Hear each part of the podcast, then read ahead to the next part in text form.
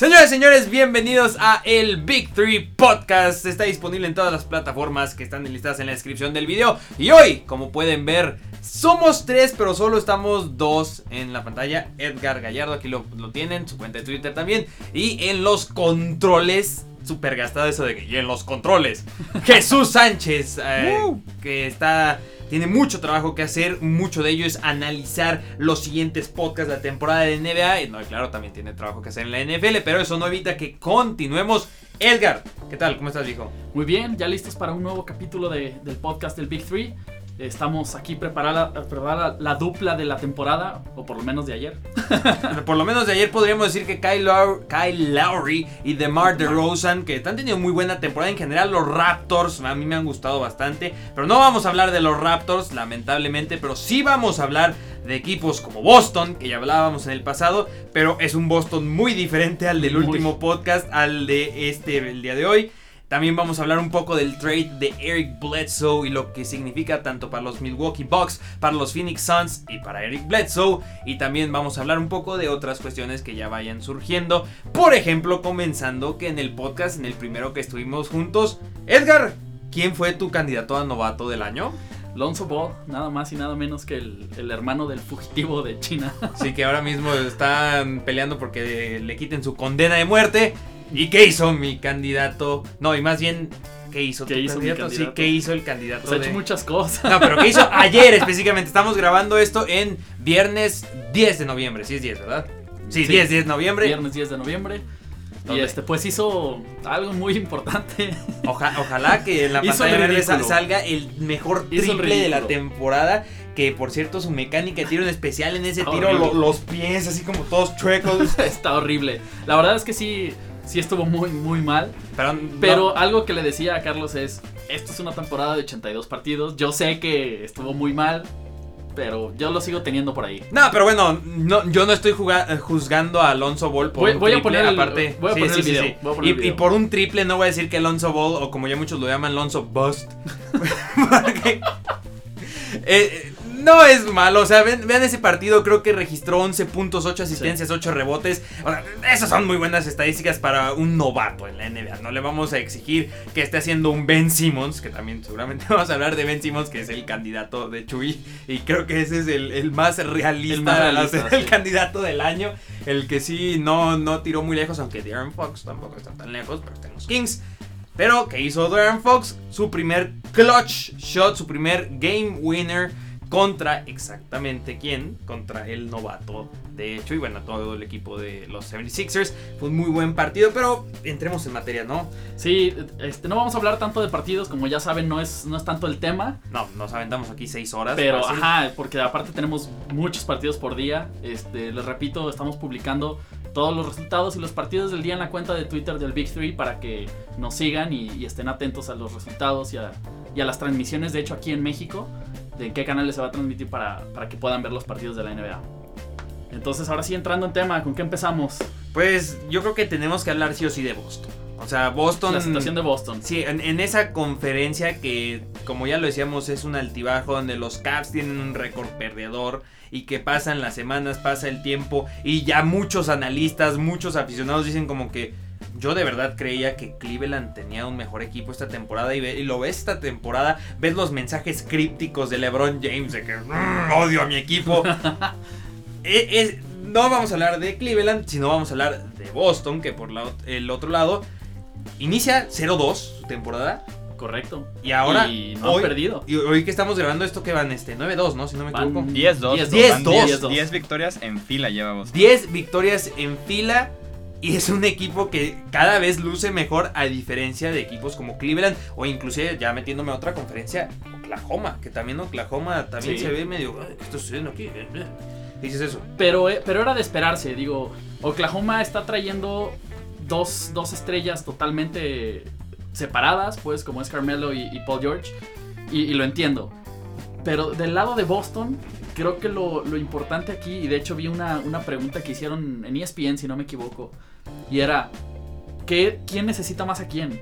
¿LeBron a Kyrie o Kyrie a LeBron? Y creo que Kyrie nos ha demostrado claramente que no necesita a LeBron para salir, sacar adelante a, a todo el equipo de Boston. Pero... LeBron específicamente, bueno, ya con tu comentario de sacar adelante el equipo, porque LeBron como tal creo que no necesita a Kyrie, pero sí el equipo necesita a Kyrie, porque LeBron James él podría jugar uno contra cinco y tendría las mismas estadísticas en, en un escenario totalmente ¿sí? ilógico, pero no ganaría. Ah, que no está ganando.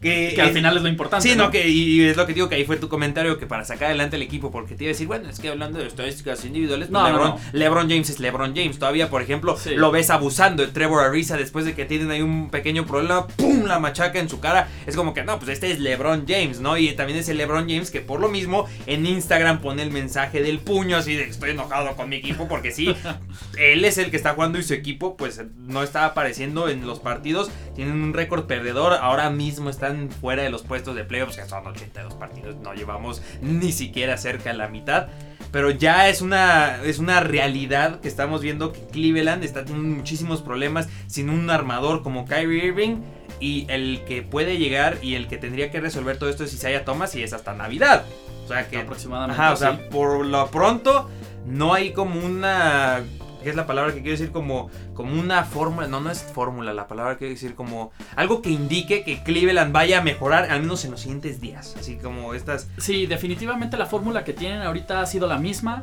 han intentado cambiar algunas cosas, pero la verdad es que no les ha funcionado, entonces, este, pero digo. Mi pregunta es, ¿no iban a hablar de los Celtics? Es, es a lo que no, voy. pero es que sí. Están hablando voy. de los Cavs no, durante siete minutos. Pero el punto no es. No, son siete, son como un minuto más. Pero el punto no es ese, sino es que Kyrie sí está sacando a los Celtics adelante. No, no, y todos los Celtics están jugando bien. Sí, o sea, es un una, una quinteto bien hecho, creo, hace buenas rotaciones. Creo que Kyrie ahí está demostrando que él sí está haciendo mejor a todos sus compañeros, a diferencia de ese caso que está pasando con, con LeBron. Y cre- creo que LeBron, hubo un juego que se le criticó mucho por su forma de jugar, y el juego siguiente puso cincuenta y cinco puntos, una ridiculez así. Y este, con casi triple doble, de hecho. Y, y de todos modos perdieron. Y esa es la diferencia con los Celtics. Los Celtics parece ser que están bien conjuntos, que están ensamblándose todos bien, que se están conectando, que Kyrie está elevando a todos sus compañeros y los está permitiendo salir adelante y llegar prácticamente a lo que yo creo que va a ser el primer lugar de la, de la conferencia del este. Y ya que estuvimos hablando de los Cavs como uno o dos minutos, hablando, quitando a LeBron James y a Kyrie Irving, un escenario en el que no están ninguno de estos dos en estos equipos. Hipotético. Ajá, totalmente hipotético. No está nada descabellado que Boston sí esté jugando así, o sea, evidentemente Kyrie sí eleva a sus compañeros, pero repito, sus compañeros están jugando muy, muy bien, el caso de Al Horford, el caso de los novatos, la rotación que digo que creo que aquí es una de las claves bases de Boston, que están utilizando bien sus piezas, mientras que en Cleveland están gastándose un poco, que inclusive inician con Dwayne Wade, que dice, ¿sabes qué? No la estoy librando, no la estoy armando, van con J R. Smith, que J R. Smith va a ser J R. Smith por siempre y para siempre. Y en ese sentido Boston pues es un mejor equipo, eh, lo, con o sin Kyrie, es mejor equipo que Cleveland con o sin LeBron. Sí, pero estamos hablando de hipotéticamente quitar esas dos piezas, bueno, y dejarlos con, con el mismo, Kyrie y con LeBron, eso, pero dejarlos con, los, con el mismo resultado del, de que ha pasado en estos partidos. Pero realmente el que está facilitando todo eso en Boston a mi es gusto Kyrie, sí, es Kyrie, Kyrie. Eso, sí, no, no es ningún secreto, no es ningún...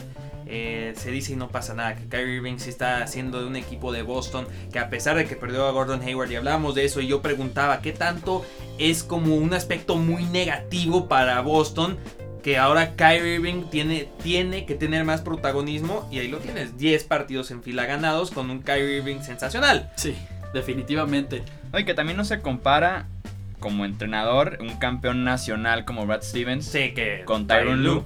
Y la otra es... Si sí, podemos otra... poner el video aquí de, de Allen Iverson pasándole encima. Esa es la situación de Tyronn Lue ahorita en la temporada. Y la otra es eh, que Boston sí lleva diez victorias en fila. Está ganando por medio del sistema, pero ojo porque está lesionado Jason Tatum del tobillo. Está Al Horford con conmoción, fuera también de acción ahorita, entonces veremos qué tanto. Y obviamente Kyrie Irving está haciendo más, veremos hasta qué punto le da Boston en este inicio de temporada, con tantas lesiones que se están acumulando, obviamente también con la de Gordon Hayward. Sí, sí, sí, sí. Que repito aquí, al menos en un, en un escenario positivo, si esto se mantiene así toda la temporada, pues Boston es el equipo claro a, a ser el número uno en, en la conferencia y a vencer a los Cleveland Cavaliers y llegar a la final de la N B A, ¿no? O sea, no sé si Cleveland viéndolo actualmente, sea finalista en el este. Ah, no, es, es exactamente. Es, es un punto muy, muy importante. Es que es lo que decía, ahora mismo tendría que ser una, una predicción hipster, como lo decíamos en, en el último podcast. Tendría que ser una predicción hipster, decir, no, el Cleveland se va a levantar y va a jugar muy bien y todas sus piezas van a funcionar como en el papel deberían funcionar. Porque otra cosa, otra cosa también es como la edad que tienen muchos de estos jugadores, ¿eh? De Cleveland, y a diferencia de Boston, que en Boston pues tienes a Tatum, tienes a Jaylen Brown, tienes a, tío, un, ¿cómo, cómo se traduce al español? Un core, un núcleo, un núcleo. Un núcleo más joven y que es menos propenso a lesiones que muchos equipos en la N B A, no solo para hablar de Cleveland, porque también hay muchas lesiones que, que hemos visto, no tanto como en la N F L u otra, otras ligas, pero hablando ya de, de eso, porque también no, no vamos a dedicarle mucho a estos temas, es más así, la idea es que sea un poco más dinámico. También hay que hablar un poco de otro hombre y que está relacionado de una u otra forma a Cleveland, con Isaiah Thomas, Eric Bledsoe, Phoenix Suns, Milwaukee Bucks.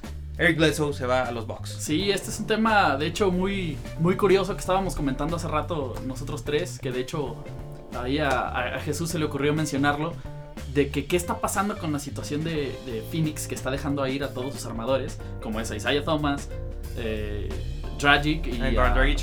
Y pues ahorita, ¿no? A, al, al muchacho Bledsoe, que este, pues los están dejando ir y está, ¿qué, qué, ¿qué es lo que está pasando con esto? ¿Qué están buscando? Eso es lo que no entiendo yo. Están dejando ir a, a sus mejores armadores. Bueno, en el caso de Isaiah Thomas no era el mejor armador en ese entonces, inclusive era parte de la rotación, era como el sexto hombre, si no me equivoco. En Isaiah general, Thomas. Sí, pero, pero de hecho incluso Jesús ahí nos, nos hizo el favor de compartirnos los números. Cerró su carrera en Phoenix, que fue la mitad de la temporada dos mil catorce dos mil quince como titular en, en Phoenix. Y no tenía malos, nada malos que, números. Que era, ¿eh?, la rotación con Eric Bledsoe y, si no me equivoco, en ese entonces con Brandon Knight.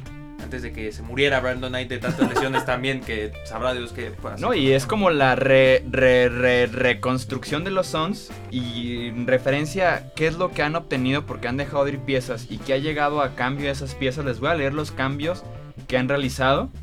Eh, por Bledsoe, Dragic, Isaiah Thomas, Markieff Morris, que también, y Bogdan, los convirtió en esos jugadores que es un, un muy buen núcleo que puedes tener talento.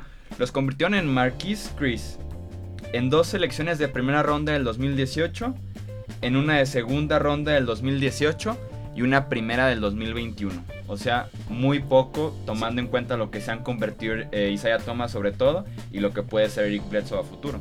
Y también Goran Dragic en el Miami Heat lo ha hecho, eh, ha sido Goran Dragic, ¿estamos de acuerdo? Que también el Miami Heat muy bien esta temporada. Sí, sí, la verdad es que, digo, es, es bueno. Definitivamente creo que más bien el problema es que Phoenix no está valorando bien a sus jugadores, no los está viendo bien cómo se están desarrollando y no les permite evaluar el cuánto valen si es que quieren entrar. Bueno, no si es que quieren entrar, ya entraron a esa etapa total de reconstrucción, parece ser.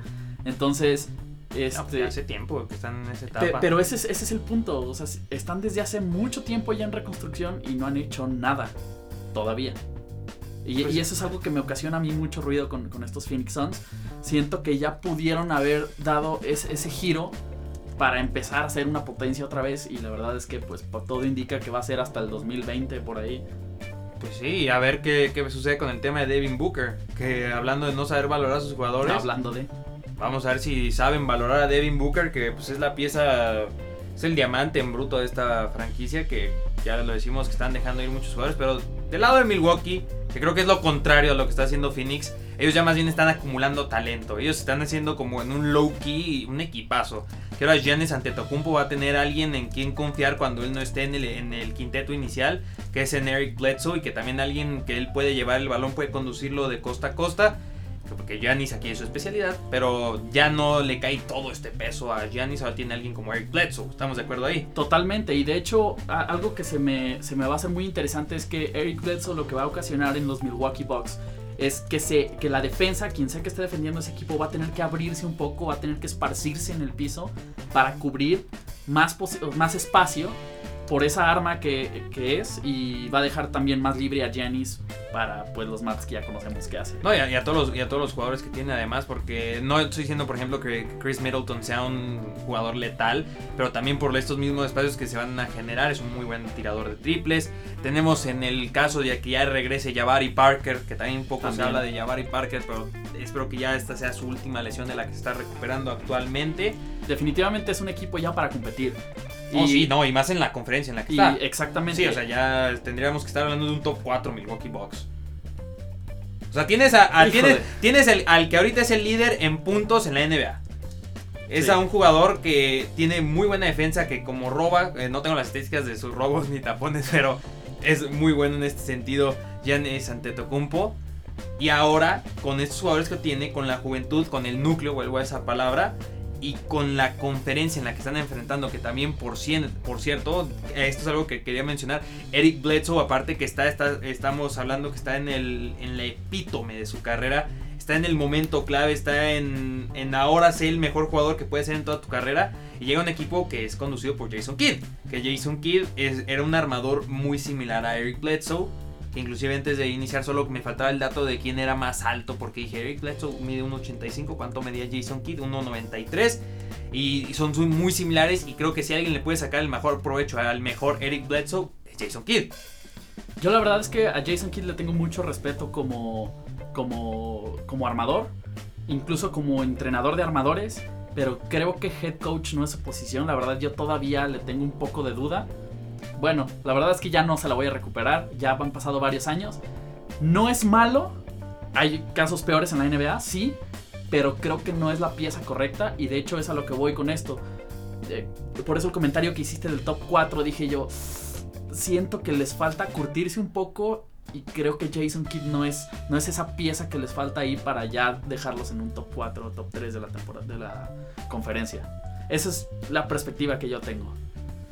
En ese sentido sí, porque ahorita que, que decías, yo, yo creo que más bien no había tenido los armadores correctos, más que ser un buen entrenador de armadores, porque ¿cuántos armadores ha tenido Jason Kidd? Estaba pensando, tuvo a, nada más recientemente a, al que fue novato del año en su momento, a, nada más. Michael Carter Williams. Michael Carter Williams, se me está viendo el nombre. A Michael Carter Williams tenía de la Vedova como su, su inicial, que ahorita, por sí. cierto, también, paréntesis, en el paréntesis tienen cinco o seis armadores actualmente en ese equipo, o sea que también es más cambios para Milwaukee, pero ya, porque, sí. y probablemente de la Vedova sea uno de esos que se vayan también por su contrato. Tenía de la Vedova de titular, estuvo, estuvo colocando ahí ciertos partidos a Giannis, que Giannis... Ya lo hablamos que puede jugar las cinco posiciones, que hasta no me sorprendería verlo un poco de centro si llega, regresa Jabari Parker. Eh, ¿a quién más, a mí, ¿a quién más tuvo? Bueno, ha estado rotando inclusive al novato del año de la temporada pasada, Brogdon. También lo pudo colocar ahí, pero no había tenido a alguien como Eric Bledsoe, que es un jugador más curtido, hablando de, de exactamente sí, la experiencia, que más es, un, experiencia. Es un jugador más inteligente, es un jugador que sabe leer muy bien la, la duela, y creo que se parece mucho al Jason Kidd, hizo su carrera brillante como armador, y en ese sentido creo que le puede sacar el mejor provecho a Eric Bledsoe y ahora sí tener ese equipo que pueda ser top cuatro. Y es mi por, comentario. Sí, y es por eso que, que te dije de... Sí, sí lo veo como un buen entrenador de bases, es, pero no lo veo como un buen head coach. Creo yo que más bien su lugar es entrenar bases y, y es muy bueno, muy muy bueno, es, fue un excelente jugador, este, pero no, no siento que sea su lugar un head coach. De hecho, ni vamos siquiera ver, siento que tenga la actitud. Tal vez le falta, además de que su equipo ah, se curta, que él también que se él también, a lo mejor sí, sí, porque no, tampoco está tan lejos y como les digo, hay peores situaciones en la liga actualmente. Sí, Tyloo, una de ellas, con, con los Cavs. Ok, sí. Eh, Pasamos al siguiente tema. Este, quiero hacer un, un pequeño paréntesis aquí. Se hizo un anuncio. Se filtró desde ayer, pero el anuncio del All-Star de la N B A de para el dos mil veinte se va a hacer en Chicago. Ya compramos nuestros boletos. Ya compramos nuestros boletos, ya tenemos todo, todo, las entradas al concurso de clavadas. Historia real. Camerino, todo, todo tenemos. No, es que sí se... Sí, está, sí estaría muy padre ir a un All-Star. Yo no he tenido esa experiencia. Creo que no, tú tampoco. tampoco. Y Jesús pues tampoco, yo, aunque, yo aunque él está en contra de, de ir al All-Star. Sabrá Dios, porque a mí me encanta la experiencia del All-Star. Sí, que también. En los últimos años sí ha sido como que un revoltijo de cómo le hacemos para hacerlo interesante, cómo le hacemos, porque hasta llegaron a modificar el concurso de mates, que para mí estaba perfecto ya como estaba cuando, cuando el último, no me acuerdo qué año, pero fue, me acuerdo el que ganó Damian Lillard, que fue un fiasco total ese concurso de mates, que fue como por no equipos año, pero sí, que era el equipo, era creo que por conferencias el equipo que estuvo Paul George, sí, estuvo John Wall, y yo por nombres decía, este va a ser el más, sí. más, más increíble de todos, y, y ya, fue creo el más chafa, ¿no? el más chafa de todos, y Damian Lillard ganó así con un mate así súper cariñosito que hacen todos los, en todos los partidos, es como, ay Dios mío. Pero el All-Star en Chicago estaría, estaría padre. ¿Quiénes van a estar en ese All-Star, no? Sí, va, va a estar muy interesante. Y... ¿Va a estar Lonzo Ball en ese All-Star?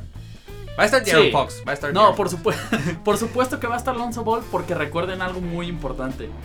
Esto no es en base a talento. Esto es en base a los votos que recibe este, por redes sociales. Y ¿Estás etcétera, diciendo etcétera. que Sasa Pachulia no es talentoso? Está, nos pasará, estás, lo, estás nos pasará que... lo mismo que a los starters. Sasa. No, no, no queremos llegar a eso, pues, pero yo creo que eso es lo que va a pasar. Lonzo Ball tiene mucho marketing ahorita por culpa de su papá. ¿Y lo va a tener en dos mil veinte? Y lo va a tener en dos mil veinte.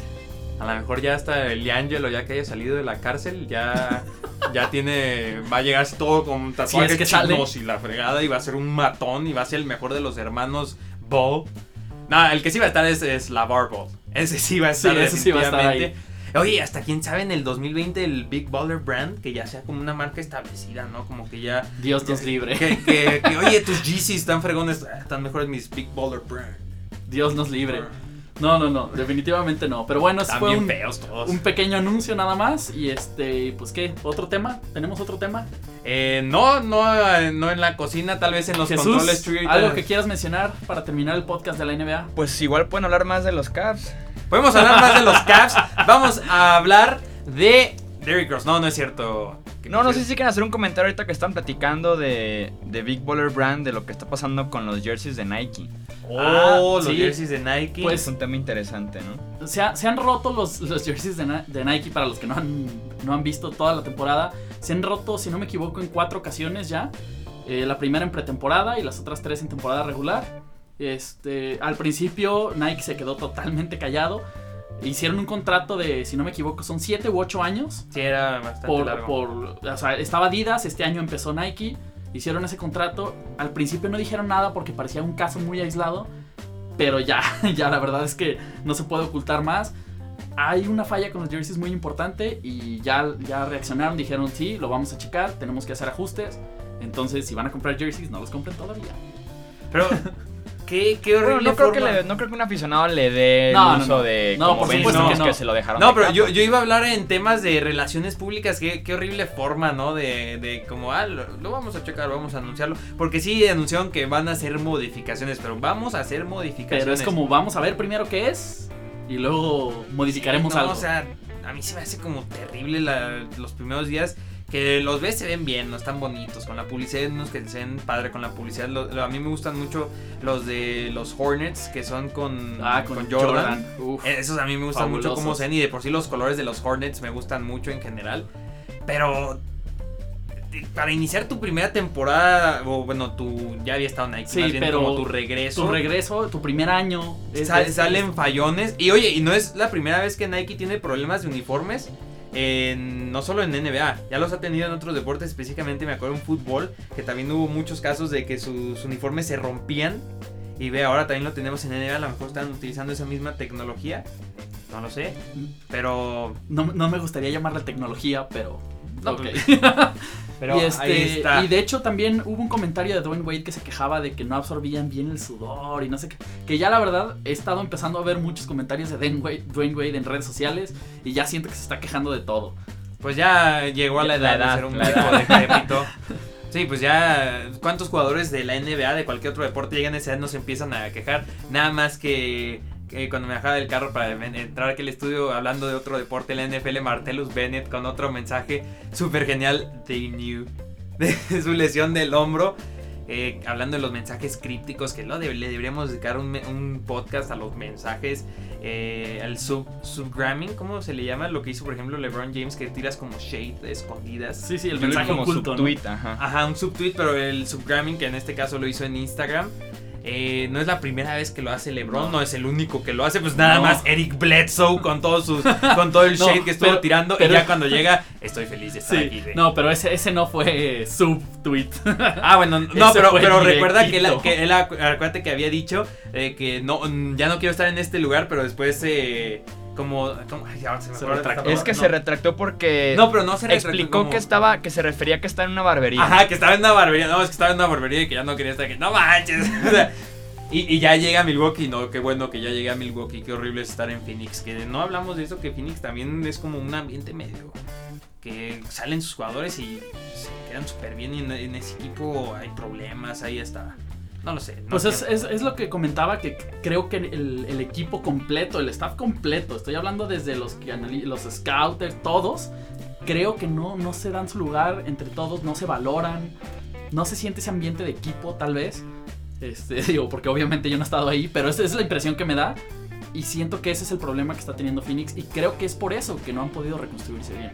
Pregunta, ¿Devin Booker se va a quedar la temporada que viene en Phoenix? No. Yo creo que tampoco. ¿Tú, Jesús? Yo creo que sí.